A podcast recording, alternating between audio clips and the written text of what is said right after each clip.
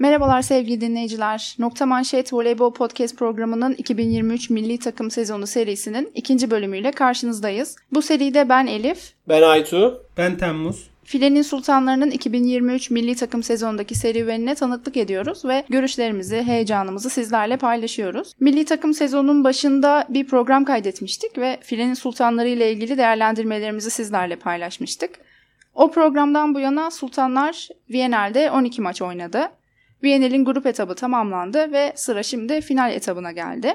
Ee, biz de bu programda Filenin Sultanlarının yeni antrenörü ve yeni çaprazıyla girdiği bu yeni yolda neler yaptığını değerlendireceğiz ve Viyana'nın final etabına ilişkin beklentilerimizi sunacağız. Öncelikle Viyanal etabının e, milli takımımız açısından kısa bir özetini geçelim isterseniz. Filenin Sultanları birinci hafta maçlarını Antalya'da, ikinci hafta maçlarını Hong Kong'da ve e, üçüncü hafta maçlarını da Tayland'da oynadı. Her hafta bir mağlubiyet, üç galibiyet aldı. İlk haftadaki mağlubiyetini Amerika Birleşik Devletleri'ne karşı 3-2'lik skorla aldı. E, ikinci hafta mağlubiyeti Polonya'ya 3-0 ve üçüncü haftada Japonya'ya 3-2 şeklinde mağlubiyet aldı Filin Sultanları. Kısacık bu e, maçların maç sonuçlarını hatırladıktan sonra e, sormak istediğim soru şu. Maçlar açısından bakacak olursak en akılda kalan maç hangisiydi sizce? Galibiyet olabilir, mağlubiyet aldığımız olabilir. İlk aklınıza gelenler sizde e, heyecan uyandıran diyeyim maçlar nelerdi? E, bence buna yani voleybol severlerin büyük bir kısmı herhalde aynı cevabı verir. Brezilya maçıydı. Brezilya ile zaten uzun zamandır bir rekabetimiz var. Ee, hem takımlar arasında hem de taraftarlar e, arasında. Ee, geçen yılda Viyana'da grup etabında karşılaşmış ve yenilmiştik. Ee, bu yıl e, grup etabında karşılaştık ve 3-0 kazandık maçı. Üçüncü haftada yaptık bu maçı. Vargas'ın yokluğunda da takımın aslında nasıl bir performans göstereceği merakla bekleniyordu. O haftaki ilk maçımız Japonya'ya 3-2 e, mağlup olmuştuk. Ee, o yüzden Brezilya maçı e, merakla bekleniyordu. Ebrar'ın çok iyi performansı. Aslında bütün oyuncuların gayet iyi performansıyla 3-0'lık net bir galibiyet elde ettik. Ee, özellikle son sette 22-19'dan 25-22'ye çekip maçı maçı kazanmamız, Ebrar'ın e, vurduğu belli e, çok net sistem dışı toplar, e, çok ilginç bir şekilde Meliha'nın çapraz oynatılıp iki sayı alması setin belki de maçın en kritik yerinde e, bunlar hakikaten çok güzel e, görüntülerdi. E, takımla antrenör arasında da gayet iyi bir uyum olduğunu da gösteriyordu. Ebrar'ın motive olduğunda ne kadar güçlü bir oyuncu olduğunu da e, ve ruh hali de iyi olduğunda ne kadar güçlü bir oyuncu olduğunu da tekrar tekrar görmüş olduk. E, Hande oynamadı. E, İlkin Derya ikilisinin de e, güzel iş çıkardığı bir maç oldu. O yüzden herhalde benim aklımda en fazla kalan maç Brezilya maçı oldu diyebilirim. Temmuz senin nasıldı? Hangi hangi maçlar daha çok aklında kaldı? Yani şimdi kay- kaybettiğimiz maç olarak Amerika yani Amerika maçı hem böyle e, bizim Ebrar Vargas ikisini denediğimiz bir maçtı. Hem de Amerikan çok iyi oynadı. Bizim de ilk iki setten sonra karşılık verdiğimiz bir oyundu. De, Aytun da dediği gibi Brezilya maçı zaten Brezilya yani şu an şeyler falan da takip ediyorum. Ben yurt dışındaki hesaplar falan da takip ediyorum. İşte e, farklı platformlarda farklı tartışmaları da görüyorum. Mesela orada şu an e, hani Türkiye Brezilya rekabeti hem bu sosyal medyada özellikle şey olan fanlarla birlikte başlayan hem de bu son maçta olan olaylarla birlikte şu an hani e, dünya voleybolunda en öne çıkan şey gibi böyle şey diyor hep insanlar genelde. E, Viyener finalinde Türkiye Brezilya görsek mi acaba? Bir daha görsek mi? Şeyde aynı tarafa düşmedik. E, çeyrek finallerde veya yarı finallerde eşleşmiyoruz. Eşleştik. Finallerde eşleşeceğiz. Hani insanlarda da böyle bir şey var. Bizim son dönemde hani sadece oyun olarak değil Brezilya değil sadece bizim e, benim paylaştığımda bir istatistik vardı. E, biz 2019'dan bu yana e, 2019 muydu? Evet 2019'dan bu yana işte ilk 5'in ilk 5 takımın e, Çin, Sırbistan, Brezilya, İtalya ve Amerika bu 5 takımla e, 20 küsür maç yapmıştık. Bu maçlarda sadece bir kez kazanmıştık. O kazandığımız maçta Çin maçı olimpiyatlardaki. Hani Brezilya formsuzdu ama e, biz 5 sene, 3-4 sene, son 3-4 senelik periyotta Hani ilk defa büyük bir takıma karşı az kadrosuna karşı yedek kadrolarını yeniyorduk tabii ki de. Az kadrosuna karşı e, 21'de 1 falandı. Yani onu o galibiyeti alabildik. O yönden de akılda kalıcıydı benim açımdan. Onun dışında gelecek olursak hani Ebrar de Ebrar zaten maçın en iyi oyuncusuydu. Ee, orada Ebrar'la ilgili de hani sistem dışı top öldürmesi dışında Brezilya'nın biz afronte deniyor. Hani bu herhalde karşıya bağırma çağırma Portekizce'de ona karşılık geliyordu. Hani Brezilyalılara sürekli bunu yaptı maç boyunca. ilk sayıdan itibaren yaptı. Üçüncü sayıydı falan kalkıp bir tane vurdu. E, net bir ucumdu. Bunu yaptı. Sonra 3-0 bir e, bir smaç yüksekliği vardı. Ben ilk defa Ebrar'ın bu yıl 3 metrenin üzerine çıktığını gördüm. Yani ben takip ediyorum böyle şeyleri de. E, zaten ondan önceki 2021'de çıkmıştı. 3 metremine vurmuştu yine. 3 metreden bir ucum yapmıştı. Ebrar öyle çok sık çıkan bir oyuncu değildi 3 metre üzerine boyunun kadar olsa da. Hani o maçta o kadar motiveydi. Fiziksel olarak da hani e, Carroll'ın üzerinden e, 3-0-1'den bir ucum yaptı. Yine bakış attı falan. Carroll bir iki karşılık vermeye çalıştı ama Brezilyalıların hani kendi kültürüyle e, tanınan bir şeyde afrontelerde Ebrar hiçbir şekilde karşılık verememesi. Hani akılda kalıcı yanı buydu. E, onun dışında maçları falan ileride oyuncuları değerlendiriyorken falan girelim. E, aklımda kalanlar bunlar. Ben bir de şeyi söyleyeyim. Ben e, maçları Antalya ayağını canlı seyretme fırsatı yakaladım. E, yani gerçekten tüm voleybol severleri şunu söyleyeyim. E, eğer Filin'in sultanlarına maçlarından birini canlı izleme fırsatları olursa kesinlikle izlemeliler. Gerçekten yani salondaki atmosfer muhteşemdi. Yani aslında benim aklımda en fazla kalan maçların onlar olması gerekiyordu. Sen şimdi Amerika maçını e, söyleyince aklıma geldi Temmuz. Hakikaten muhteşem bir atmosferde oynanıyor. E, uzun zamandır İstanbul'da da Filenin Sultanları maç yapmıyordu. E, ben de e, hiç seyredememiştim yani özellikle bu jenerasyonu canlı. E, pandemi falan da girdi araya. Hakikaten muhteşem bir atmosfer var e, Türkiye'nin bir voleybol ülkesi olma yolunda da hızlı ilerlediğini görüyoruz. Onu ben şeyde şeyde de yazdım. Yani evet, salondan iyi manşet alınınca e, bir tepki geliyor artık. Yani insanlar iyi manşet alınmasının kıymetini falan anlamaya başladılar yani artık voleybol seyircisi. E, o yüzden gerçekten çok e, çok keyifli. E, herkesin de eğer şehrine Filenin Sultanları gelirse gidip seyretmesini tavsiye ediyorum. Bu arada e, hani şehrine gelirse demiş hani Filen Sultanları Ankara dışında maç oynamıyor ki zaten. Çok evet maalesef. Antalya'ya gitti bir. Hani bu yönden de bir eleştiri yapmak gerekiyor. Yani bu kadar ilgi varken mesela Konya'da Altın Lig maçına erkeklerin hani erkekler o kadar popüler değil bu ülkede. 12 bin kişi gitti. Ben Viyanel istatistiklerine falan bakıyorum maç şeylerine. En çok izlenen maç 7 bin falan hani Viyanel gibi bir turnuvada erkeklerde. Hani voleybol biraz daha Türkiye geneline e, yaymak en azından hazırlık maçlarıyla bir şekil evet. insanların bu kadar ilgisi varken yapmak gerekiyor bence. Bence de yani İzmir mesela kesinlikle olabilir. Bir de artık İstanbul'da büyük bir maç oynamanın da vakti geldi diye düşünüyorum. Yani bir İstanbul olarak tabii ki bu konuda daha yanlı olabilirim ama yani İstanbul'da ne bileyim şöyle bir 20 bin seyirciyle e, Ülker'de, Sinan Erdem'de, Burhan Felek'te belki e, gerçekten çok güzel bir karşılaşma. Çok güzel bir atmosfer olur. E, Amerika maçı da gerçekten hani sonu kötü bitmiş olsa da o hafta oynadığımızda son maçtı. E, gayet gayet keyifliydi. E, takımın da kimyası gerçekten e, gayet iyi gözüküyor. Canlı seyredince de onu söyleyeyim. O zaman aklımızda kalan maçlarda e, maçları da konuşmuş olduk. Genellikle e, güzel iyi e, anlar aklımızda kalmış. Şimdi de biraz pozisyon pozisyon değerlendirelim isterseniz. E, libero pozisyonu ile başlayalım. Şimdi libero pozisyonunda 3 isim var bildiğimiz üzere. E, bu 3 haftada Simge 6, Örge ve Ayça 5 maç oynamış. Tabii hani aldıkları süreler değişmekle beraber. Performanslarını nasıl buldunuz bu 3 liberonun? E, bir de ayrıca çoğunluk final kadrosu tahminlerinde büyük ihtimalle 2 libero yazıp birini kesiyordur ama 3 e, libero e, gitme ihtimalimizin de yüksek olduğunu duydum. Bu konu hakkında ne düşünüyorsun Temmuz? Ee, şöyle bence 3 liberomuz da aslında bence fena performans göstermeden kötü diyeceğim hani kötü maçları oldu ama turnuva geneline baktığımızda böyle kötü performans sergiledi diyeceğim bir oyuncu olmadı ama bence Gizem daha öne çıktı turnuva şeyinde e, genelinde. Turnuva e, Gizem ilk maçına hani uzun süre kendisi de açıklama yapmıştı. İşte ben uzun süredir maça çıkmadım. Maça çıkarken ağladım milli marş falan okurken diye. Hani o duygusal bir röportaj vermişti maçtan sonra. E, gerçekten hani hissediyordun onu röportajda duygusal bir an yaşadığını. Onun heyecanıyla ilk maçta çok iyi oynamamıştı ama ondan sonra Gizem'in biz oynadığı maçlarda iyi performans sergilediğini gördük. E, performans yükseldi ve bence öne çıktı. E, finallerde de bence as liberomuz Gizem olacak. Simge'nin de iyi kötü maçları oldu. E, iyi maçları da oldu. Kötü performansları da oldu ama fena değildi yine mesela as oynasa çok büyük e, sıkıntı çıkarmaz gibi. E, özellikle bir de şunu da söylemek gerekiyor. Yani Simge son haftada yoktu. E, mesela ilk haftalarda bizim blok defans bu kadar şey değildi. Biz son haftalarda şöyle bir istatistik e, birazdan vereyim bu istatistiği neyse. Ee, bizim son haftalarda blok defansımız daha oturdu. Mesela Simge biraz o haftalarda da oynasa e, son haftada oynasa belki biraz daha rahat ederdik. Tabii orada rakibin boyuyla da alakalı. Rakibe fiziksel olarak çok üstün olmamız da etken ama e, Ayça da hani zaten Vakıfbank bir takımın aslı böyle olduğunu yapıyor. İyi bir performans sergilediğini o da e, fena değildi. Bence hani dediğim gibi Gizem As olur. Diğer ikisinde hani Simge olur muhtemelen tecrübesinden dolayı. Üç libero olursak da zaten hani üç liberoyu götürme sebebi birini e, manşet savunmayla oynatması olur. Bakalım yani onu da görürüz. Yani ben iki libero'nun yeterli olabileceğini düşünüyorum açıkçası. Simge Gizem gayet yeterli. Yani evet Ayça da kesinlikle çok da geri düşmedi ama bence Simge Gizem kadar da güven vermiyor libero pozisyonunda şu anda milli takımda. As libero Simge de Gizem de olabilir. Bence dediğin gibi blok defans kurgusuna ikisi de gayet yeterli bir şekilde adapte oluyorlar.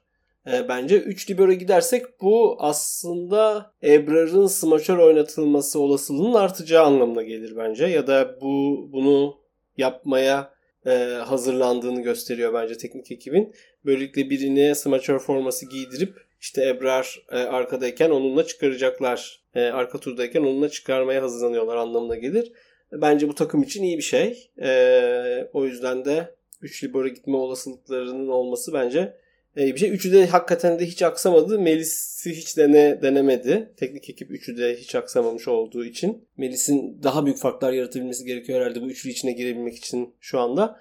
Ee, o yüzden e, iyi gözüküyor libero pozisyonundaki durumumuz şu anda. Bir şey diyeceğim. Şöyle bence hani aksaklıklar dönem oldu ama ciddi böyle çok şey atılmadı. Bir de hani turnuva zaten 12 maç oynanıyor. 3 hafta var. Hani 3 defa kadro oluşturuyorsun. Hani libero evet. libero gibi hani birini koyup genelde devam ettiğim bir mevkide hani 4-5 isim denemek çok şey değil. Yani diğer mevkilerde de böyle bu. Hani biz mesela Santarelli'yi konuşuyorken de işte mesela oyuncu denemiyor diye konuşuyoruz. Yani denemiyor diye konuşuluyor. Ben ben konuşmuyorum da hani. hani aslında Santarelli mevcut oyuncuları da tanımıyor. Hani Ed Eda'yı Zehra'yı tanıyor ama onu oyuncu olarak kullanmamış. Ee, veya işte ne bileyim Saliha'yı kullanmamış oyuncu olarak işte tanıyor Saliha'yı işte Saliha'ya karşı hazırlandı. Eczacıbaşı ile oynadığı maçlarda ne kadar hazırlanıyor bilmiyorum ama Salih yedek olduğu için hazırlanıyor sonuçta oyuncuları biliyor ama hani onları kullanmıyor onlardan ne zaman verim alacağını bilmiyor. Mesela şey maçında bu son Brezilya maçında mesela Melia'nın girdiği yerde aslında hani turnuva boyunca şey giriyordu. Hande ikili değişiklikte giriyordu ama Hande çok formsuzdu. Hani Hande'nin e, verim vermeyeceğini düşündü. Orada Melia'yı çapraz olarak sokma sebebi Hande'den performans alamayacağını e, öğrenmesi oldu. Hani Hande kötüyken kötü devam ediyor. Daha şey yapıyor. Hande orada ilk bir oyuna girmişti. ikinci sette ya da birinci sette bir oyuna girmişti. Etkili olamamıştı. E, ikide miydi? Geri dönüşte bir şeyde kaldı. Aynen ikiydi herhalde. Ebrar sonra girdi pipe'tan bir hücum öldürdü. Mesela Ebrar'ın çok kritik topları da vardı orada Brezilya maçında. E, Brezilya maçı hakkında konuşuyoruz. Mesela orada Hande girince takım biraz tıkanır gibi olmuştu. Sonra sonda Hande oyun almadı dedi işte kötüyse. Bunu Amerika maçında da mesela Hande kötüydü final setini aldı. Hande orada e, hani kötüyken Hande servis karşılama hataları. Evet, servis karşılama hataları yaptı. Hani kötüyken toplayamaması mesela. Bunu yapabilse aslında e, üst seviye smaçörsün, yani üst seviye demeyeyim de hani iyi smaçörlerin arasında yani kendi adını iyice yazdırabilir. Mesela Gabi bunu çok yapıyor. Kötü başlar maça ama performansını yükseltir, devam eder. Hande'de biz bunu görmüyoruz. Kötüyken daha kötü oluyor ee, evet yani onun aşması gerekiyor. Bunu gördü bence mesela. Santrelli oyuncuyu böyle tanıdı. E, tanıyarak Yani şu as oyuncuları tanıdığı için as oyuncuları tanımak için de vakte ihtiyacı olduğu için yedek durumda olabilecek oyuncuları denememiş olması ya da çok fazla şans verememiş olması normal diyorsun Temmuz anladığım kadarıyla. Ben buna katılıyorum açıkçası evet, yani. Aynen. Aynen öyle diyorum. Peki mesela 3 libero gidersek biz böyle bir durumda. Sizce mesela kim burada smaçör hmm. formasını giyecek? Onun manşeti manşeti iyi olan bir insan Ayça, olması gerekiyor. Ayça girecek Simge. acaba? Ama savunma için alacağız biz onu. Sadece şey için mi alacağız arka alanda? İşte mesela burada eğer böyle bir şey yaparsak e, bence Şeyma'yı Şeyma tercihine alınmamasını bilmiyorum. Şeyma çünkü bu rolün oyuncusu. Biz kaç yıldır servis kullanabilen bir liberodur aslında Şeyma dediğimiz böyle... Şeyma Ercan dediğimiz insan servis kullan iyi servis kullanabilen, istikrarlı servis kullanabilen bir libero yani. Evet. Milli takımda kullanım açısından. Şeyma ya da evet, Meliha. Aynen öyle ya. Arkada girer savunma yapar. Yani çok uygun bu role. Eğer böyle bir tercih yaparsa ki bence yani Ebrar'ı kullanacaksa da yapması gerekiyor. Zaten turnuva önünde de yaptık bu eleştirileri. Tekrar e, yapmayalım. Böyle ben onun dışında ekleyeceğim bir şey yok. O zaman orta pozisyona geçelim isterseniz. Ee, yine final etabına 3 orta gitme ihtimalimiz de yüksekmiş. Ee, sizce 4 dört, 4. ortaya gerek var mı e, Yasemin'in pek forma şansı bulamaması hakkında ne düşünüyorsunuz? Genel olarak ortaların performansı hakkında ya da işte final etabında görmeyi düşündüğünüz, beklediğiniz ortalar hakkında ne düşünüyorsunuz? Temmuz istersen senle başlayalım. Ee, şöyle Eda Zehra e, performansını ciddi yükseltti son hafta. Zaten onların yerinde bir şüphe yoktu. Sonlara doğru iyice yükselttiler. Mesela Eda turnuva genelinde, Eda Zehra ikisi turnuva genelinde en çok blok yapan ikili orta oyuncu olarak. Ki bunları da hani her maçta oynamadan yaptılar. Şöyle bir şey oldu bir de son haftada mesela Eda son haftada yaptığı blokların 18 tanesini son haftada yapmış. O totalde 30 blok var. Yaptığı blokların %60'ını son haftada yapıyor. Zehra son maçta oynamadı ama 3. haftanın son maçında oynadı. Orada 8 bloğu var. Ee, mesela o da yaptığı blokların 22 tanesini son 4 maçta oynadığı son 4 maçta yapmış. Totalde 30 bloğu var onun da. Oranlar olarak baktığımızda işte e, ciddi son haftalarda per- performanslarının yükseldiğini görüyoruz. Bunun dışında mesela hücumda daha iyi çıkabilirlerdi bu arada. Sadece blok olarak değil. Ama işte orada Cansu'yla daha iyi anlaşıyorlar. Z- e, Elif boyundan dolayı biraz ortalarla çok iyi anlaşamıyor.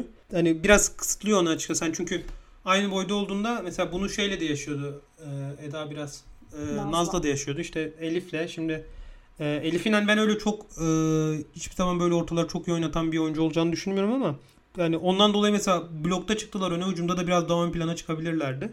Bunlar söyleyebilirim. Zaten Eda Zehra kesin. Onun dışında üçüncü orta olarak da yani Yasemin pek denenmedi. Pek oynatılmadı.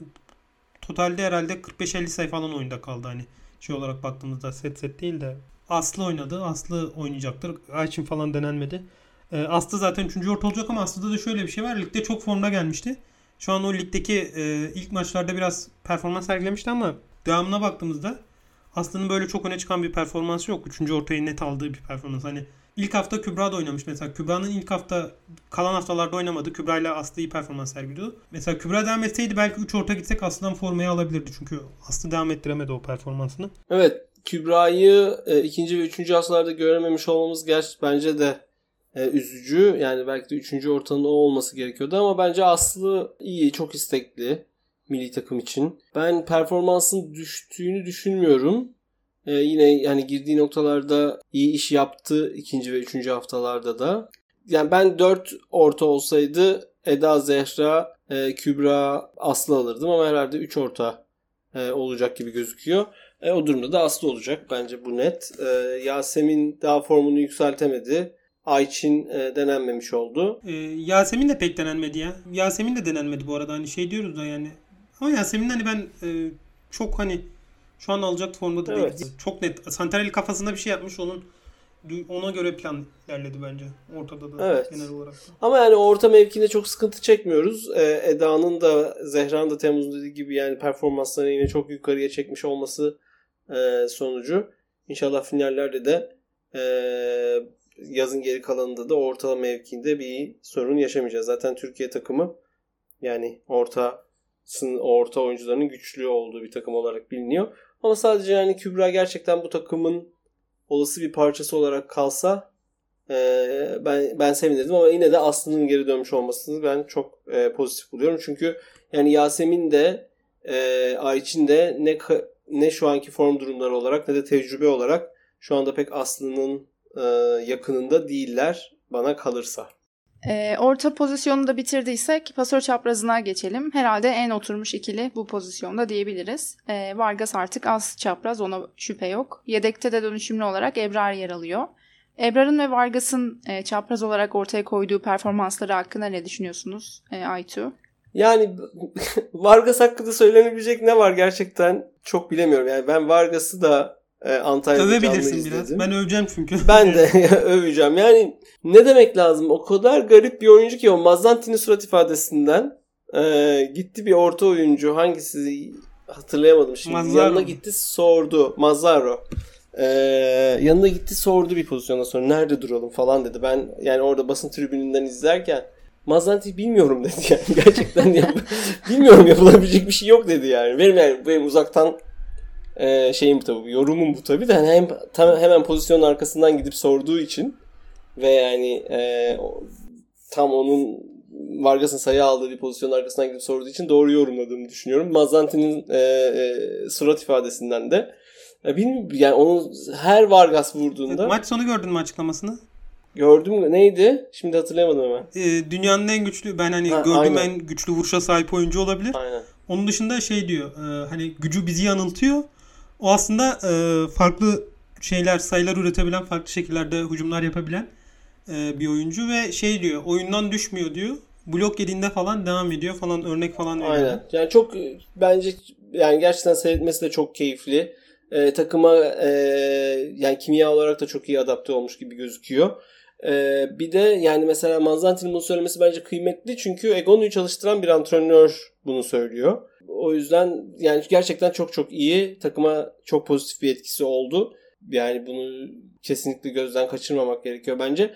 Yani ben Ebrar'ın e, açıkçası pasör çaprazı Ya bence şu anda Türkiye milli takım açısından en büyük soru Ebrar pasör çaprazı olarak mı oynatılacak yoksa smaçör olarak mı oynatılacak?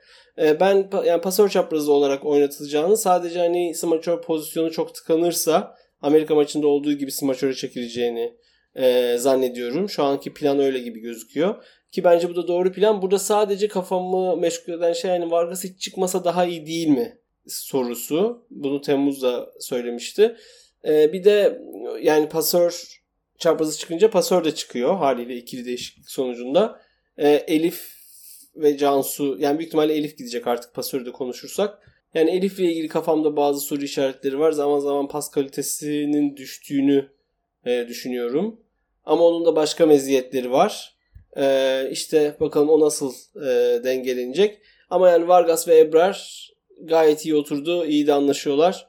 E, gerçekten artık bizim de bir bölüm sonu canavarımız var. Vargas. E, o o gün bölüm sonu canavarı yapamazsa belli ki Ebrar yapacak. E, gerçekten yani Türkiye milli takımının gücüne çok büyük güç katmış oldu. Şöyle bir şey söyleyeceğim ben e, Vargas çıkmasıyla ilgili. Vargas turnuva genelinde %56 ile hücum ediyor.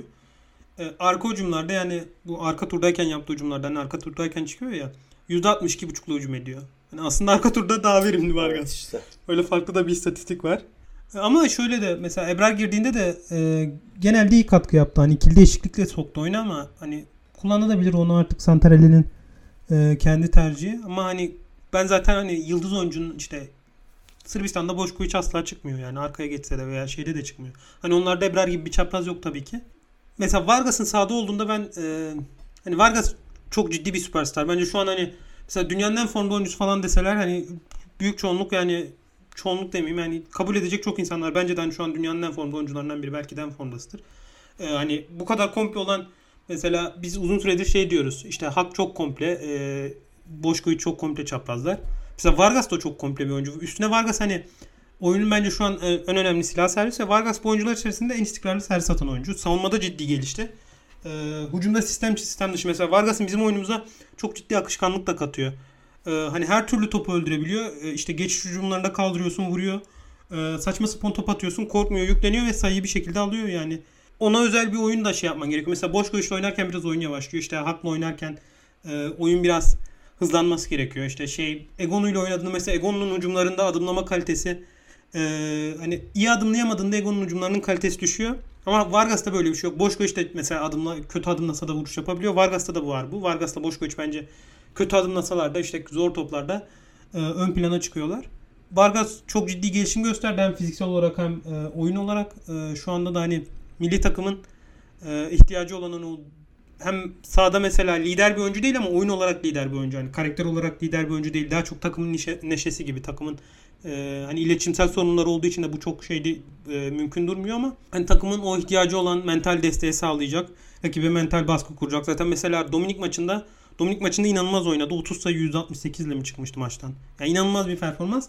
Şey diyor Marte mesela set arasında işte karşı sahada biz canavar varmış gibi düşünüyoruz falan diyor. Yani o kadar rakip üzerinde baskı kurmuştu. Marti tecrübeli bir pasör. Yani çok tecrübeli bir oyuncu. Ee, hani o çıkıp konuşup şey diyor. E, işte 30 yaşında falan Marti. Şey diyor. işte bizim üzerimizde e, şey işte çok ona çok odaklıyız. E, şey yapıyor. E, bütün odağımızı ona veriyoruz. Yani oyuna odaklansak daha iyi yapabiliriz. Rakibi biraz daha durdurabiliriz falan diyor. Böyle bir oyuncu var. Onu unutmamız lazım gibi bir şey değil mi? Evet böyle bir şeyler diyor yani. Ama mental baskı kurduğunu itiraf ediyordu aslında orada. Biz eleştirirdik de hani Kübalı oyuncu diye söylüyor diye eleştirildi de. Ee, ama orada aslında hani mental baskı kurduğunu da itiraf ediyordu. Vargas böyle bir oyuncu. Yani şu an e, Boşkoviç finallerde yok. İşte zaten Gabi formsuz bir oyuncu şu an sakatlıktan yeni çıktığı için. İşte Egonu yok. Şu an bakınca işte e, Fedorosova falan da yok. Kristina da yok. Hani Vargas'a rakip olarak. Vargas şu an finallere giderken de aslında biz en iyi oyuncuya sahip takım olarak gidiyoruz. E, en formda ve en iyi oyuncuya sahip takım olarak gidiyoruz finallere.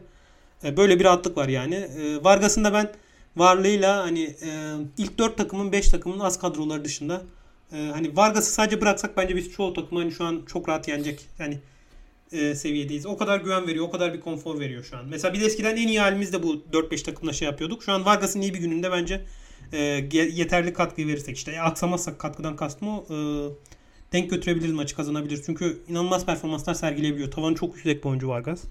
Neyse çok uzattım. Çok övdüm Vargas'ı ama hak ediyor yani bu performans. Ben şeyi sormak istiyorum. Pas, yani Vargas'la Cansu mu oynamalı, Elif mi oynamalı? Bence kesinlikle Cansu bence. Çünkü Cansu e, Vargas'ta da ciddi mesela akışkan dedim. Mesela zor toplar oluyor. Vargas'a onları atabiliyor. İyi şekilde geçiriyor. Vargas'ın böyle e, mesela fileye çok yakın gelen toplarda veya e, açık toplarda mesela Elif'e göre çok daha iyi geçirdi bence topları e, Cansu. O yüzden ben Cansu oynaması oynamalısı gerekli gerekli diye düşünüyorum. Sen ne düşünüyorsun? Ben bence? açıkçası yani ben e, Ebrar'la da Cansu oynamalı diye düşünüyorum. Çünkü ikisi de e, yani belli yani Vargas da neredeyse her topa vuruyor da yani ama hani yüksek bir top olsa daha iyi olur. Yani ben e, Elif Vargas'ı biraz izledim. Ya Elif bazen yani 2 metrelik oyunculara o kadar alçak paslar atıyor ki e, ilginç bir şekilde. Yani keşke böyle Varga şey çaprazda orta gibi bir pozisyon olsa da çıkarabilsek şeyi çıkarmadan pasörü çıkarmadan çıkarabilsek diye düşünüyorum. Yani Elif'in son hafta çok gelişti. E, yerini sağlamlaştırmış oldu. E, böylelikle. Ama bazen gerçekten pas kalitesi birden bir düşüyor. Ondan sonra bir 5-6 sayı toparlayamıyoruz yani. E, o yüzden birazcık soru işareti var. Yani bloğu tabii ki daha iyi. Plaseleri e, fena değil ama bazen biraz fazla yapabiliyor. E, servisi iyi gayet. E, ama yani işte ne bileyim o yüzden acaba Sıla denenseydi. Çünkü Cansu ile Sıla çok benzer şekillerde oynatan e, pasörler. Yani Cansu Sıla olsaydı biz pasörün değiştiğini anlamazdık belki de yani. Ebrar ile Vargas e, değiştiğinde. O yüzden birazcık kafamda soru işareti var Elif ile ilgili ama onun da yani neden tercih edildiğini de görebiliyorum açıkçası. Çünkü başka meziyetleri var işte. Şöyle bu arada bence Elif'in asıl perf uyumu bence hani Ebrar'la da çok iyi değil ama Vargas da çok sıkıntılı. Mesela Amerika maçının ilk iki setinde Elif'le oynamıştı. Vargas'ın şeyi düşmüştü. Sonra ikinci haftada bir maçta daha oynadı Elif'le. Polonya maçıydı sanırım. Ee, o maçta e, yine Vargas'ın veriminin düştüğünde Elif'le Vargas çok uyuşmuyor. Zaten benim Cansu oynamışsın deme sebebim hani çapraz uyuşmuyor. Ortaları Cansu daha iyi oynatıyor. E, öyle olunca da bence e, hem tecrübesinde düşününce bu seviyedeki e, Cansu oynamalı bence pasörde. Libero'ya hani az, şeye de geçtik bayağı çapraz konuşuyorken. Pasör mevkisine de geçtik gibi. Pasörde konuşmuş olduk aynen. Zaten beraber konuşmak zorunda kalıyoruz şu anda takımın kurgusundan dolayı. Evet aynen. Pasör ve pasör çaprazını da beraber konuşmuş olduk dediğin gibi. E, artık son olarak da bizim milli takımımızda uzun zamandır en çok konuşulan pozisyon olan smaçör pozisyonuna gelelim isterseniz. Yani turnuva öncesi ve esnasında da en çok konuşulan performanslar yine smaçörlerdi. Yani yıllardır zaten genelde smaçörleri en çok konuşuyoruz. Ee, sezon öncesinde belki çoğu kişinin belki bırak ilk altısını kadrosunda bile olmayan ilkin oldukça başarılı bir performans göstererek ilk altıdaki yerini biraz sağlamlaştırdı e, gibi o performansıyla. Şimdi asıl soru sanırım İlkenin yanına e, kim yazılacak? Yedekler kim olacak? İşte Ebrar'ı konuştuk. Ebrar çapraz mı oynamalı, smaçör mü oynamalı? Yani genel olarak bu smaçörler hakkında ne söylemek istersiniz? Aytu istersen senle başlayalım. Yani ilkin gerçekten Allah razı olsun kendisinden. En azından bu iki pozisyondan bir tanesinde artık kafamızda bir soru işareti kalmadı diye düşünüyorum. Yani iki smaçörden bir tanesinde. Ee, hem karşılaması ki karşılaması şu anda kendi e, tavanında da değil. Servis karşılaması daha iyi olabilir servis karşılaması. E, VNL'den daha iyi olabilir ama hücumda gerçekten e, istatistiği de çok iyi. E, ama yani sadece istatistik değil e, şey olarak aç e, kritik yerlerde vurduğu toplar da gayet iyi. Çok güçlü vuruyor. E, o bazen tabii ki monster blok yemesine sebep oluyor ama yani onu da biraz e, işte yönünü değiştirerek bence biraz aşmaya başladı. Ee, o yüzden ilkin bence gayet iyi dediğin gibi. Ya onun yanına kimi yaz, yazmak lazım? Son hafta çok Derya oynatıldı. Ben yani yine de Hande diyeceğim. Ee, ben Hande ile başlardım açıkçası. İlkin Hande ile başlardım. Çünkü Hande yani blokta bu çok görülmeyen bir şey ama gerçekten blok açısından karşı takıma e, bir sıkıntı veriyor yani. Hande'nin bloktaki şeyi e, varlığı. Bu hani maç televizyondan izlenirken çok da görülmeyen bir şey. E, ama ben Hande'nin o rolü en azından iyi oynadığını düşünüyorum. E, Derya'ya göre blok istatistikleri de gayet e, daha iyidir diye tahmin ediyorum. Sen Temmuz onları çıkarmıştın. E, Derya'nın yeri e, sağlamlaştı. Ben Saliha'yı götürmezdim finallere açıkçası. Yani zaten Derya ile benzeyen bir oyuncu. Savunması e, çok iyi değil. Ee, servis karşılaması da çok iyi değil. Ben Salih'i götürmezdim. Meliha'yı götürürdüm. Ama burada tabii ki bir de Tuğba faktörü var. Ee, henüz e, şeyin parçası olmayan. Denklemin parçası olmayan. Tuğba girince işin içine ortalık birazcık daha da karışacak ama ya ilkin Hande az başlardım ben ama işte Hande aksamaya başlayınca Temmuz'un demin de dediği gibi yani Hande aksamaya başlayınca tamam hadi ikinci sette kötü oynadım, üçüncü sette toparlayayım e, şeklinde bir oyuncu değil e, maalesef. Derya ve Melia'dan biri bence çaprazların ve ortaların bu kadar hücum yükünü e, çektiği bir takımda e, bence yeterli iş göreceklerdir diye umuyorum. Ee, şöyle bence de Hande İlkin olabilir. Çünkü Hande İlkin birlikte oynarken yanında Vargas varken biz turnuvada aksadığını görmek zaten aksamadığını gördükten sonra Santarelli turnuvanın kalanında da bu ikiliyi yan yana oynatıp Vargas'ı yanlarına koymadı. Çünkü mesela bence bu üçlüyle oynasaydık turnuvanın tamamını pek deneme yapmasaydık. İşte Ebrar'ı falan şey yapmasaydık mesela atıyorum.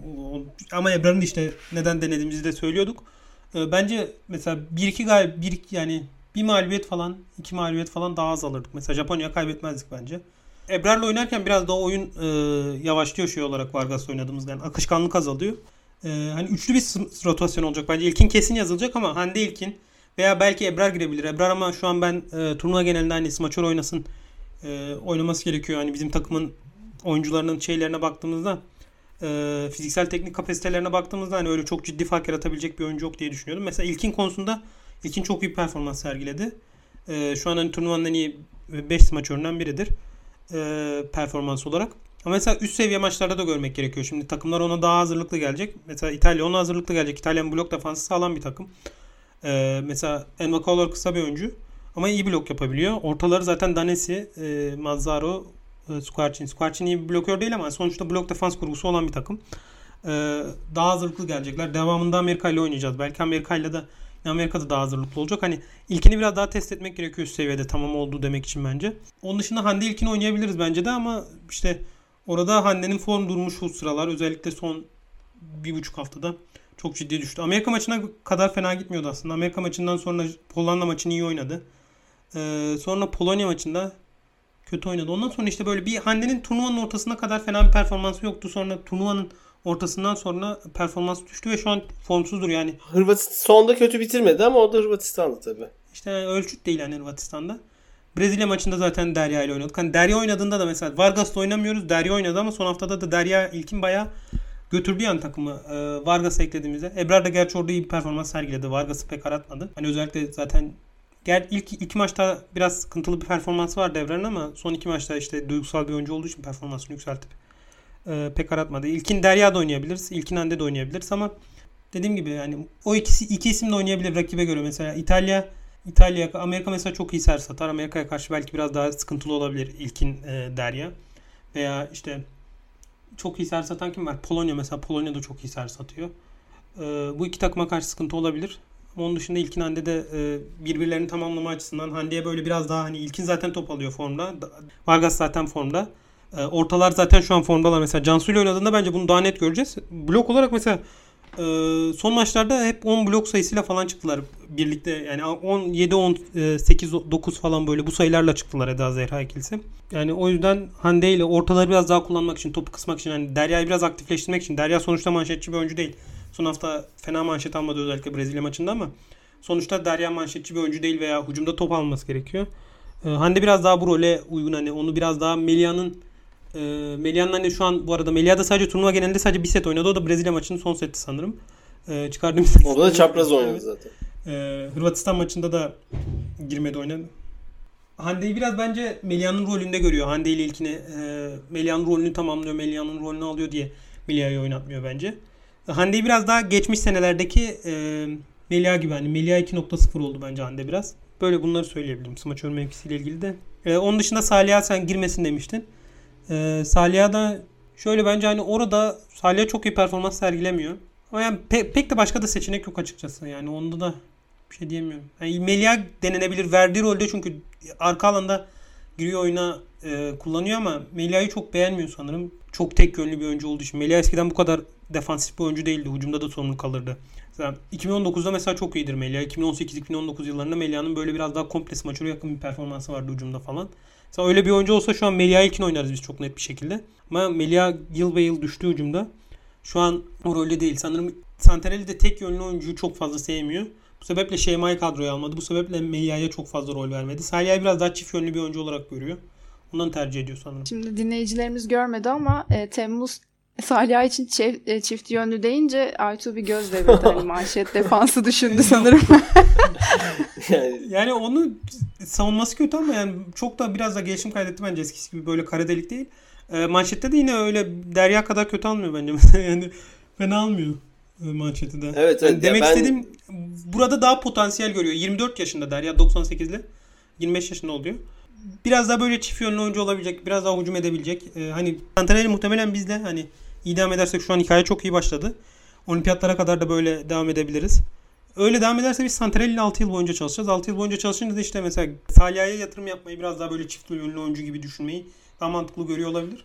Bu arada hani Tuba da eklenecek dediğin gibi. Tuba eklenirse bence e, Tuba bu takımın hani 3 smaçöründen biri olacaktır. O zaman da hani Salih'a biraz daha arka plana atabilir. Ondan e, pek not verme, e, rol vermemiş olabilir. Hani Tuba'nın aslında rotasyon kafasında daha netti ama işte Melia işte Tuba sakatlanınca Melia'yı kadroya almak zorunda kaldı. Saliha'yı biraz dördüncü smaçör gibi kullanmak zorunda kaldı. Aslında beşinci smaçördü mesela atıyorum Salih'a. Çünkü Derya'yı da beğeniyor. İlkinde e, şu performansından sonra beğeniyordur. Zaten Hande kaç yıldır oynuyor. Muhtemelen e, hani Saliha'yı senin düşündüğün gibi Tuba sakat sağ şey olmasa muhtemelen almazdı. evet evet. Görünen o. evet e, pozisyonları da konuştuk. E, bu arada ben programın başında söylemedim ama ben maçları pek izleyemediğim için yani pek demeyeyim hiç izleyemediğim için hiç yorum yapamıyorum. O yüzden biraz daha moderatör rolündeyim bu bölümde. Şimdi bu pozisyonları da artık konuştuktan sonra finallere dair beklentilerimizden de bahsedelim isterseniz. Ee, Viyana'da şimdiye kadar aldığımız en iyi derece 2018 yılındaki ikinciliğimiz. Amerika Birleşik Devletleri'ne tiebreak'te kaybetmiştik. Ee, üçüncülük ve dördüncülüğümüz de var. Eksik olan altın madalya artık ve e, yani bu sefer boynumuza takabilecek miyiz? Herkes bunu merak ediyor. Tabii takımımızın final yolundan önce kısaca eşleşme ağacından bahsedeyim. Bunu bir hatırlayalım. E, grup etabının birincisi Polonya 8. sıradaki Almanya ile eşleşti. E, dördüncü bitiren Çin de 5. sırada bitiren Brezilya ile eşleşti ve bu iki eşleşmelerin kazananları da yarı final mücadelesinde karşılaşacaklar. E, eşleşme ağacının diğer e, tarafında, diğer dalında diyeyim. E, ikinci sırada bitiren Amerika Birleşik Devletleri 7. sırada bitiren Japonya ile eşleşti. Üçüncü olan Türkiye'de 6. sıradaki İtalya ile eşleşti. Yine aynı şekilde bu iki eşleşmenin kazananları yarı finalde eşleşecek, karşılaşacak. Ee, bizim açımızdan çeyrek veya yarı finalde e, grup etabından set alamadan kaybettiğimiz grup birincisi Polonya ile finale kadar karşılaşmayacak olmamız sanırım iyi bir durum. Takımımızın final yol- yoluna bakacak olursak e, adım adım isterseniz gidelim. Önce çeyrek final rakibimiz olan İtalya'ya bakalım hızlıca. E, İtalya'da Egon'u yok, Krikella yok, Pietrini, De Gennaro bu önemli oyuncuları yok. E, Sila oynar mı? Emin değilim. E, oynar herhalde. Kadroda Oynar, oynar olacak. Ee, Ee, sakatlanınca oynamadı son hafta. Onun dışında oynadı genelde ve iyi de O zaman performans verdi mesela. olacak. Ee, bu 3 hafta boyunca da fena bir performans göstermedi İtalya. Ee, şanslıyız ki grup etabında e, karşılaştık onlarla. İlk haftanın 3. maçıydı. Ee, 3-0 yenmiştik. Cansu Vargas, Zehra Kübra, Derya İlkin ve Örge ilk altısıyla oynamışız. Bu eşleşme hakkında ve o- belki de olması gereken aklınızdaki ilk altı hakkında ne söylemek istersiniz? Temmuz istersen sen başla. Şöyle sen Polonya dedin mesela biz orada Polonya maçı direkt aklıma geldi benim onunla ilgili bir şey söyleyeyim. Ben biz o maçı 3-0 kaybettik. Ee, ama şöyle oldu mesela o maçta biz Ebrar'la Hande ile başladık ve manşette e, Ebrar'ın aksadığını gördük. Sa- e, ve hani Ebrar Hande ikilisinin, Ebrar Hande Vargas ikilisinin oynadığında da bu sefer e, hani verimli bir ilk altı olmadığını ve Polonya'nın çok iyi servis attığını, Polonya'nın yüksek bloklarına karşı e, bu sefer çok sistem dışına kalınca Vargas'ın da veriminin düştüğünü gördük diğer oyuncular. Oyun çok 4 numaraya yığıldı orada. Hani orada böyle biraz deneme de yaptık aslında. Hani ben finallerde karşılaşsak eğer daha farklı bir ilk altıyla daha farklı daha e, az inatçı olduğumuz, daha az kadro denediğimiz bir altıyla ben Polonya ne kadar çok formda dursa da e, yine de üstün olduğumuzu düşünüyorum. Zaten Lavarin de bir röportajda şey demişti. İşte biz yendik ama e, Türkiye'den hala bizim de biz Türkiye'den hala üstün değiliz gibi bir şey söylemişti. E, ben o yüzden hani finallerde karşılaşsak 3-0 kaybedeceğimizi düşünüyorum. Hatta kazanmaya yakın olduğumuz takım olduğumuzu, olduğumuzu düşünüyorum. Söylediğim sebeplerden.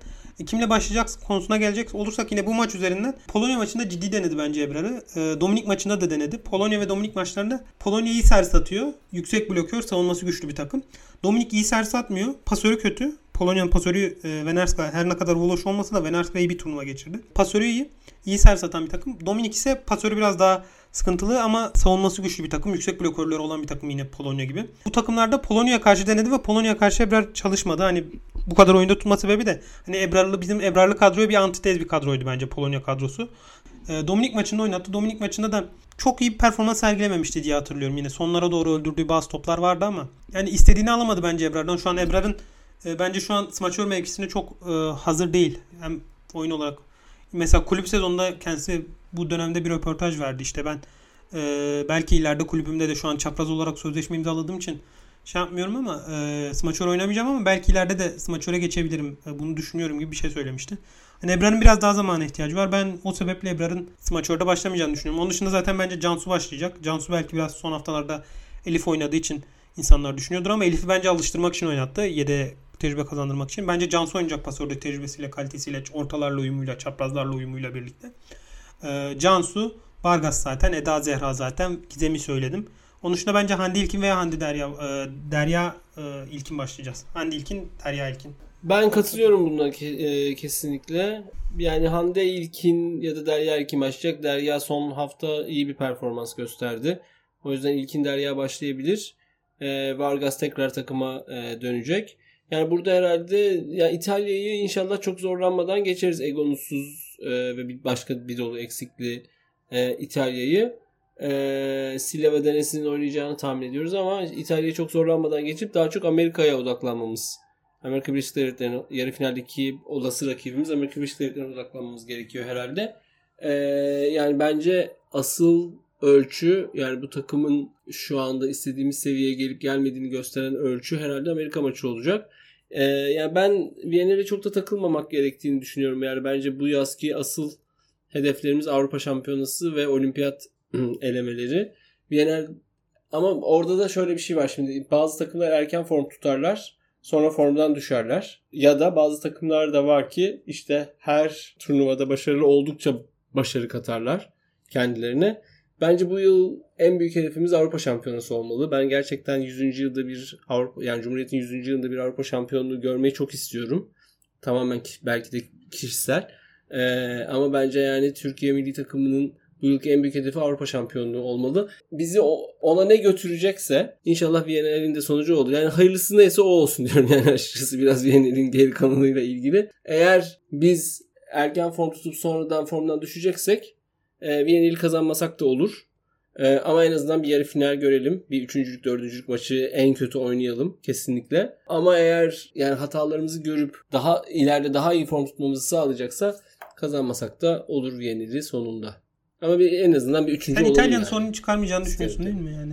Öyle zaten ben de aynı şekilde ama yani çok büyük bir sorun çık- çıkarmaması gerektiğini düşünüyorum bu kadroya ve bu form durumuna şu anda ama ya karşı takım da İtalya şimdi evet. yani hani birden bir oynamaya başlarlar. Birden blok defans bir oturur. İşte işte son haftalarda o performansları yükseldi. Yani ben ondan hani bu kadar e, direkt yarı finale odaklanırsak da sıkıntı olur mu diye düşünüyorum. Çünkü İtalya'da hani küçümsediğinde sana sıkıntı çıkarabilecek. Sonuçta evet. Silla Danesi var kadroda ve Aynen. Villani zaten sezonda fena geçirmemişti. E, o da mesela istikrarsızdı biraz e, son girdiğinde ama iyi oynadığı maçlar vardı. Kötü oynadıkları da vardı. Mesela son maçlarda kötü oynamıştı ama ondan öncesinde iki tanesinde çok ciddi e, etki etmişti. Mesela Brezilya maçında oynamıştı. Elde o maçta çok ciddi oynam e, iyi oynamıştı. Öyle çok e, yabana atılacak da bir rakip değil. Yani İtalya B takımı ama as tabii, oyuncularının tabii, olduğu ve İtalya'nın aslında hani genç oyuncularının e, dışında 25-26 yaşında oyuncuların olduğu hani bir takım hani sıkıntı çıkarabilecek bir takım. E, A buçuk diyebileceğimiz bir takım. Evet yani. sıkıntıyı çıkarabilir o takım yani. Dikkatli olmak gerekiyor ama bence 3-1 e, geçeceğimizi düşünüyorum. E, dediğim gibi ben az önce takıma dair gelecek maçlara dair değerlendirme yapmadığım için bir şey yapayım dedim.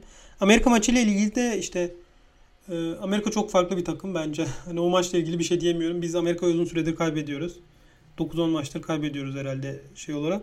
Antalya'daki takımı az değildi. Mesela kolejden çıkan işte ilk senesinde pro senesini yaşayan, ikinci senesini yaşayan oyuncular. Yani oyuncularla bile inanılmaz oynadılar savunmada. Ee, yani Amerika inanılmaz savunma yaptı. Ya benim hala şu an aklıma geliyor ben.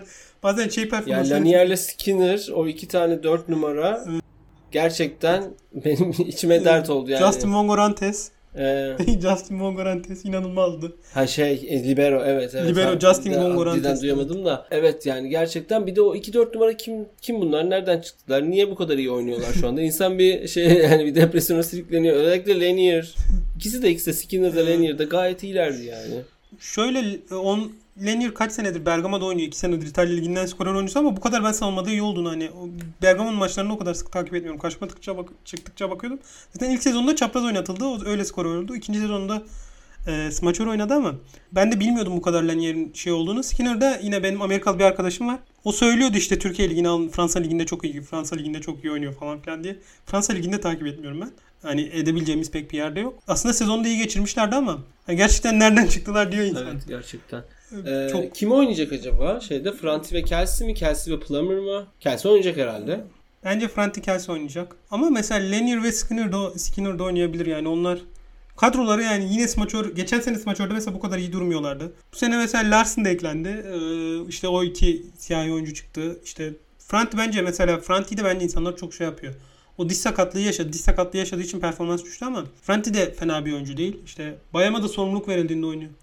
Yani yine Amerikan smaçörleri iyi. Smaçörlerde şey yapacaklar. Ortalarda mesela e, Chiaka yetişecek herhalde. Chiaka şu an hani oynadığı dönem dünyanın en formda orta oyuncusuydu bence. Amerika çok hiç kestiremiyorum. Yani inşallah kazanırız ama kolay da değil. Çünkü her mevkide kaliteli oyuncuları var. Mesela Hancock kötü bir pasör bence normalde. Yani çok beğendiğim pasör kötü demeyeyim. Çok beğendiğim bir pasör değil ama Vienel genelinde iyi oynadı. Hani çok garip bir Amerika şey olarak. Hani şöyle bir şey şöyle bir durum da var herhalde biraz bu arada. Çok fazla seçenek olduğu için biz sürekli iyi oynayanları görüyoruz. Hani o iyi oynayanları seçiyor o seçenekler arasından ve biz sürekli e, formda oyuncuları görüyoruz. Mesela aynı oyuncularla oynasalar belki bu kadar şey yapmayız biz de. Amerikan rotasyonu belki evet. bu kadar geniş gelmez. Yani Kirali etkisi herhalde yani. Adam gerçekten her yıl yani bütün e, motivasyonu bu takımı en üst seviyede oynatmak. Sürekli e, kolej kolej dolaşıyor, maçları takip ediyor. Bir sistemi var bütün bu e, takibi e, yapabilmek için. Program dediği sürekli. E, evet yani bir gerçekten adamın programı ve sistemi var yani. O yüzden herhalde onun etkisi yani çok güzel bir sistem oturttu. Zaten insanlar da yani çok takdir ediyorlar ve onu e, izlemeye çalışıyorlar. Yani mesela Sharon Windsor'ın röportajında da gördük gerçekten adam dünyanın en kariyerli voleybol insanlarından biri. Her yılda başarısına başarı katıyor yani. Ya oyuncu havuzu da çok yardım ediyor. Ona da işte yani bir şekilde gerçekten bu oyuncularla mesela etkileyiciydi bir şey olarak. Hani ben hala Amerika maçı aklıma gidiyor. Amerika Türkiye maçı. Yani nereden getirdin o oyuncuyu? Yani o öyle bir o kadroyu nasıl yani bilmiyorum çok e, hiç beklemediğim bir seviyede oynadılar.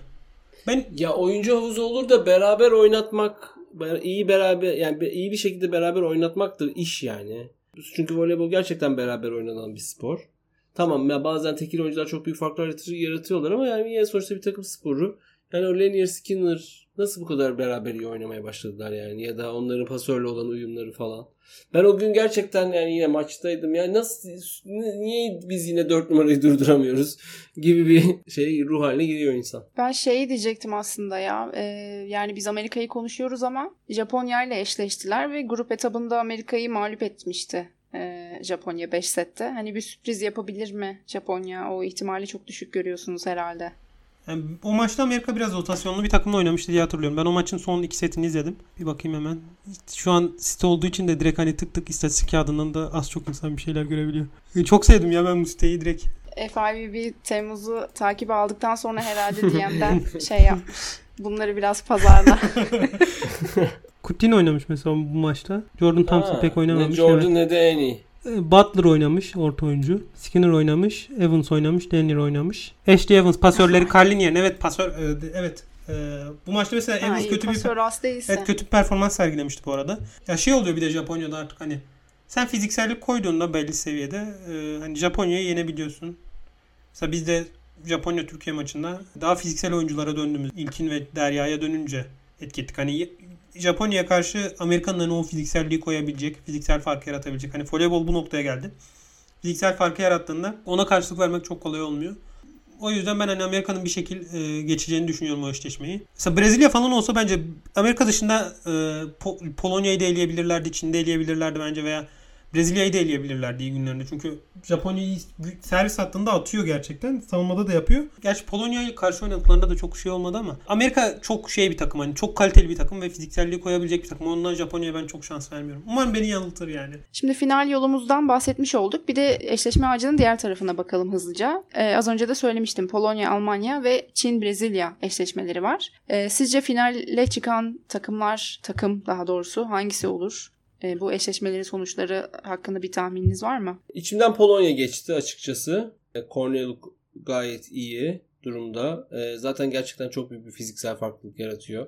İnsan e, şeyde Antalya'da gördüm. Cornelius'la Şitizyak gerçekten o kadar uzunlar ki arkadaşlar.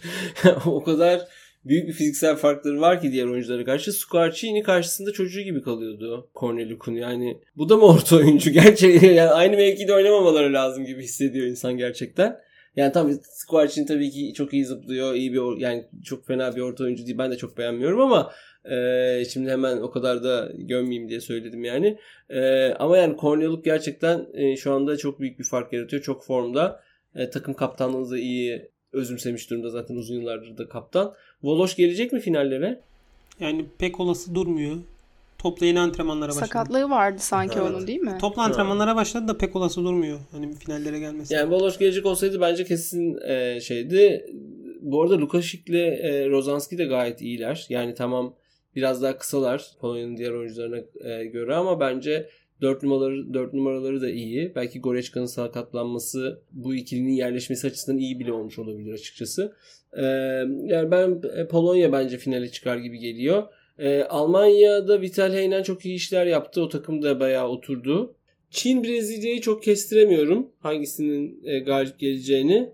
Yani Brezilya e, şimdi birazcık e, son haftadaki mağlubiyetlerden sonra birazcık daha çalışma azmine kapılmış gibi gözüküyor. Belki Brezilya yine tekniğiyle geçer Çin'i diye tahmin ediyorum. Ama yani o maç bence ortada bayağı. O zaman şöyle oldu. Şeyde grup aşamasında Polonya Almanya oynayıp 5 sette Polonya uzatmada kazanmış 17-15. Sen Polonya yine alır diyorsun. Grup aşamasında Çin 3-2 evet. kazanmış Brezilya'ya karşı. O da 15-12 yani yakın çok yakın o maç, bit, bitmiş. Evet o maç çok ortada bence. Ama Brezilya birazcık daha ciddi oynar final etabını diye düşünüyorum. Şöyle bir şey söyleyeyim mi? Brezilya'da bence her şey Gabi'ye bağlı. Onun dışında çünkü çok aşırı kaliteli bir oyuncuları yok bence.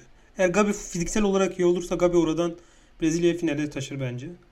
Ama şey. Finale. E, yarı finale mi finale mi? Yani yarı finale de taşır finale de taşır bence Gabi o tarafa. Yani çünkü Gabi çok kaliteli bir oyuncu. Mesela kısa olduğu için de şey yapılıyor ama. Çok takıma denge getiren e, bir oyuncu. Eğer Gabi formsuz olursa ben Brezilyan çeyrek finalde hani bu son etaptaki gibi oynarsa çeyrek finalde bence elenir Brezilya şey maçıyla arada iki hafta gibi bir periyot var. O iki haftada Gabi ne kadar toparlandı? Bence Brezilya'nın durumunda o kritik olacak. Yani çünkü Gabi dışında baktığımızda Cristina yok. Şu an Cristina olsa mesela Gabi'ye bu kadar bağımlı bir, bir takım olmazlar ama Cristina yokken Bergman formsuzken e, Gabi, bu, e, Gabi dışında böyle çaprazları zaten hiçbir zaman güven vermiyor. Pasör mevkisinde çok şey değiller. E, aşırı fark yaratamıyorlar. İşte Gabi'ye çok bağımlı bir takım şu an. Gabi kötüyse e, devam ederler. Hani eğlenirler bence. Ama Gabi iki haftada toplarsa. Gabi çok formda olsa bile Polonya'yı geçebilirler mi sence ya şu anda? Yani zaten geçen hafta buna geçen sene Dünya Şampiyonası'nda buna benzer bir kadroyla finale çıktılar hani. Brezilya yani Brezilya hakkında konuşuyoruz. Bence hani şey bu arada Polonya Almanya maçı ile ilgili de hani bence Almanya'nın çok ciddi bir şeyi yok. Hücumcusu yok. Ee, o yönden biraz sıkıntı çıkacak ama Polonya ile ilgili de şöyle bir sıkıntı var. Polonya bütün maçları aynı oynadığı için Heynen de bunu söylemiş zaten. Tabii zaten siz aynı kadroyla oynuyorsunuz. Size hazırlanmak kolay. Hani bu burada Heynen de bir sürpriz yapabilir gibi ama Almanya'nın hani Polonya geçse bile yarı finalin Bilmiyorum belki Almanya'da çıkabilir. Yani gerçekten eşleşmeler e, çok dengeli bu arada. Şey olarak baktığımda da Polonya Almanya. En dengesiz eşleşme hani e, belki de bizimdir yani şu an şey olarak. Bizim az kadro olmamız İtalya'nın e, taması olmamasıyla. Ama eşleşmeler çok dengeli. Oradan ben Polonya'nın biraz daha önde görüyorum. Sürpriz gelebilir ama Polonya'yı biraz daha önde görüyorum. E, şey tarafında.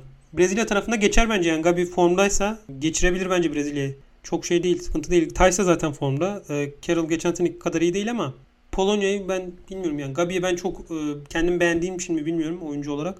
Hem yani Gabi'nin şöyle bir özelliği de var. Yok Gabi'nin kalitesinden sual olunmaz tabi de yani şu anda ne bileyim Brezilya o kadar dağınık duruyordu ki Polonya'da böyle tıkır tıkır çalışan bir makine görüntüsündeyken Gabi performansını çok artırsa da Vakıf bilmiyorum yani göreceğiz Vakıf onu. Vakıf Bank da yapıyor ya Gabi. Yani Vakıf, Brezilya ile Vakıf Bank'ı ben birbirine benzetiyorum bu arada.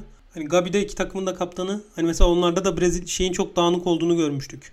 Vakıfbank'ın ilk maçta Fenerbahçe maçında her ne kadar Guidetti olması da orada e, koç Roberto'da ama Brezilya yani asla şey yapamıyor. Her tartışmada tabii, tabii. ortaya tabii, altı şey olimpiyat altınlarını gönderen şey fanlar geldi aklıma. Bu Brezilya arkadaşlar. İki tane olimpiyat madalyası var. Evet. Ama güzel bunlar bu demek oluyor ki gerçekten bizi güzel bir final etabı bekliyor. Tahmin etmesi yani. zor. Güzel maçlar izleyeceğimiz. He inşallah bütün maçlar 3-2 biter. Yok bitmesin bizimki bizimkiler Saatleri hariç, nasıl bu arada? hariç. Saatlerine bakabildiniz mi? Onda bizim Şimdi maç 13 Texas'ta- Temmuz'da 10'da. Evet gece onda. Hmm. Akşam 10'da. O zaman 3'ü gibi bitmesin ya. Mesai var sonra. Şey maçı gibi olabilir bu arada. Polonya maçında ben şeyi hatırlıyorum. Gece 1'de Evet ya. e, 1-10 falan böyle tweet atıyorduk. Şey yapıyorduk. Ne maçtı ya. Başak Koç'un e, bu maç ka- gece kaça kadar uzayacak acaba? Yani biz dördüncü setin sonlarında o, o dediğini hatırlıyorum. Zaten açıp açıp tekrar seyrediyoruz. Birbirimizi kandırmayalım. hatırlıyorum falan demenin pek bir alemi yok.